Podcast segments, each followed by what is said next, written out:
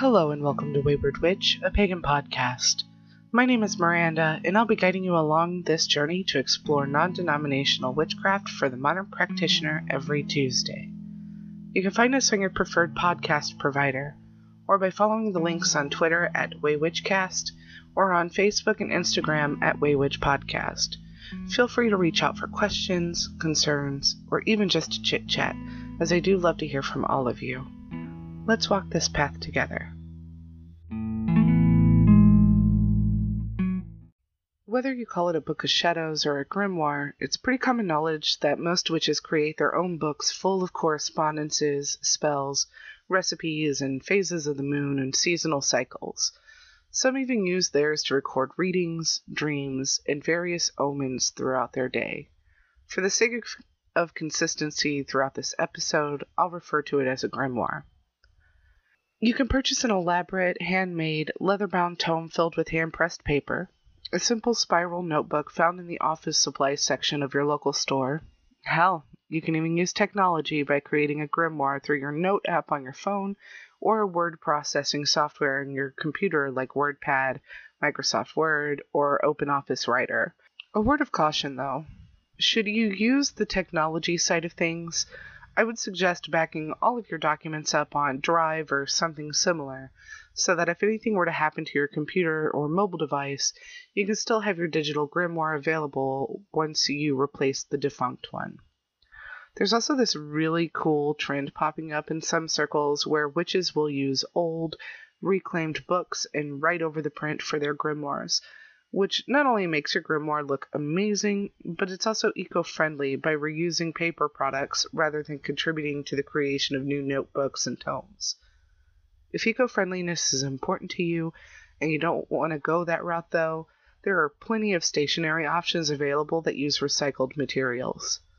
I personally use a dot grid notebook that I got for $10 at my local store if you've been listening pretty religiously so far, you'd know that I am an absolute glutton for all things dot grid, which is a type of alignment system that uses very small dots rather than lines, so that you can have a little more wiggle room with artistic endeavors without lines going through your doodles and sketches, while also providing the structure for you to write straight.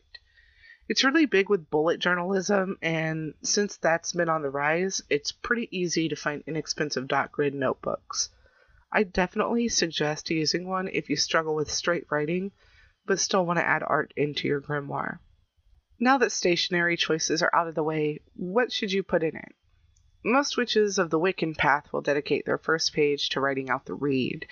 Looking at my own grimoire, I personally started off with the Wheel of the Year.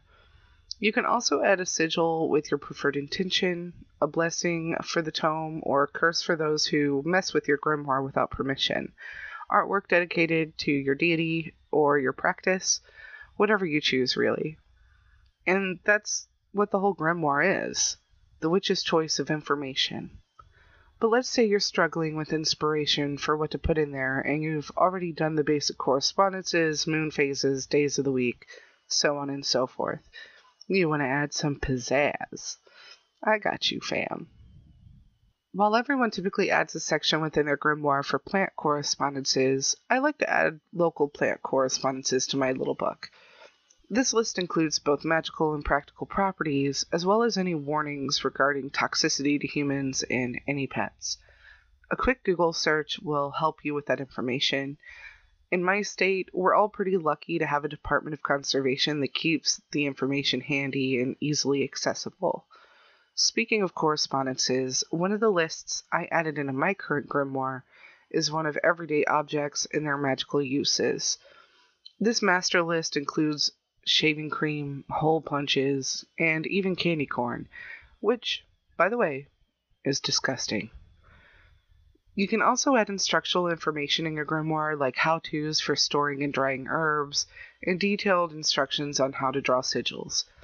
You can add collages that spark inspiration using newspaper and magazine clippings. You can make origami pop ups here and there. I personally have an origami pop up pendulum board in my grimoire, which I'm quite find, fond of.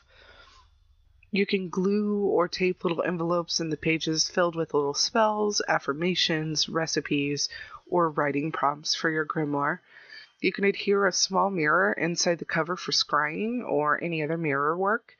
I also came across an amazing tutorial by Crystals Candles Cauldrons on Tumblr on how to create your own perpetual calendar that I'll be sharing on Facebook for all of you to see and incorporate it if you would like to.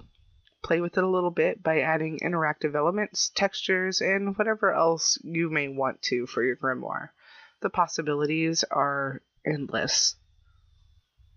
And maybe you're not artistically inclined and you pine for the beautiful grimoire spreads that you see across social media. Firstly, I want to say that you owe it to no one to artistically fit into the fold. What's most important is how it all feels to you, not how other will, others will accept it. However, let's say that you want the aesthetic to inspire you. What I personally do is recreate the things that I see in my internet searchings while I lack the originality and skill to create those things myself, what I'm fully capable of doing is recreating things that I see. And maybe you can do the same. If not, you can print or trace things you see and put it where you wish in your grimoire. If you do wish to share your recreations online, though, please be kind and credit the original artist so that it's not seen as theft. If you're so inclined, message the artist and thank them for the inspiration. As with everything here at Wayward Witch, just remember that your magic and practice are entirely your own, and that you don't have to spend a whole lot of money on things that are being sold with the witchcraft tag. When we, as witches, collectively stop purchasing items from those who sell things at a high markup simply for it being stamped as pagan or Wiccan, we end the cycle of turning our faith and practice into a commodity. As I've stated before, that's not to say that handmade items that have a lot of work and materials put into them aren't worth it, but they're not necessary. Therefore, fellow broke witches are just as valid as those with the money to spend on the expensive stuff. After all, our ancestors either used items gathered for free from the earth or readily available and widely used within the home. Never forget that.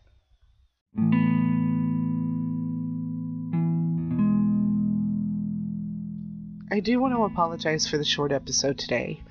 If you've been listening in for the past few episodes, you know I've been battling one hell of an illness these last few weeks. Thankfully, though, I recently made a trip to the hospital and got my hands on some pretty heavy duty antibiotics, which are helping by leaps and bounds these last few days. So thank you, dear listeners, for sticking by me through the process. It's been a whole battle, especially since it's rendered me deaf in one ear, which has made it impossible for me to listen to music properly for three weeks. If you're so inclined, I'd appreciate all good vibes and healing energy sent my way while I eat amoxicillin for breakfast for the next seven days. I do hope everyone had a blast for the full moon a, f- a few days ago and that y'all are enjoying the cooler weather coming through, at least here in the US. And never forget, witchlings be kind, be brave, be unstoppable. I'll see you next time.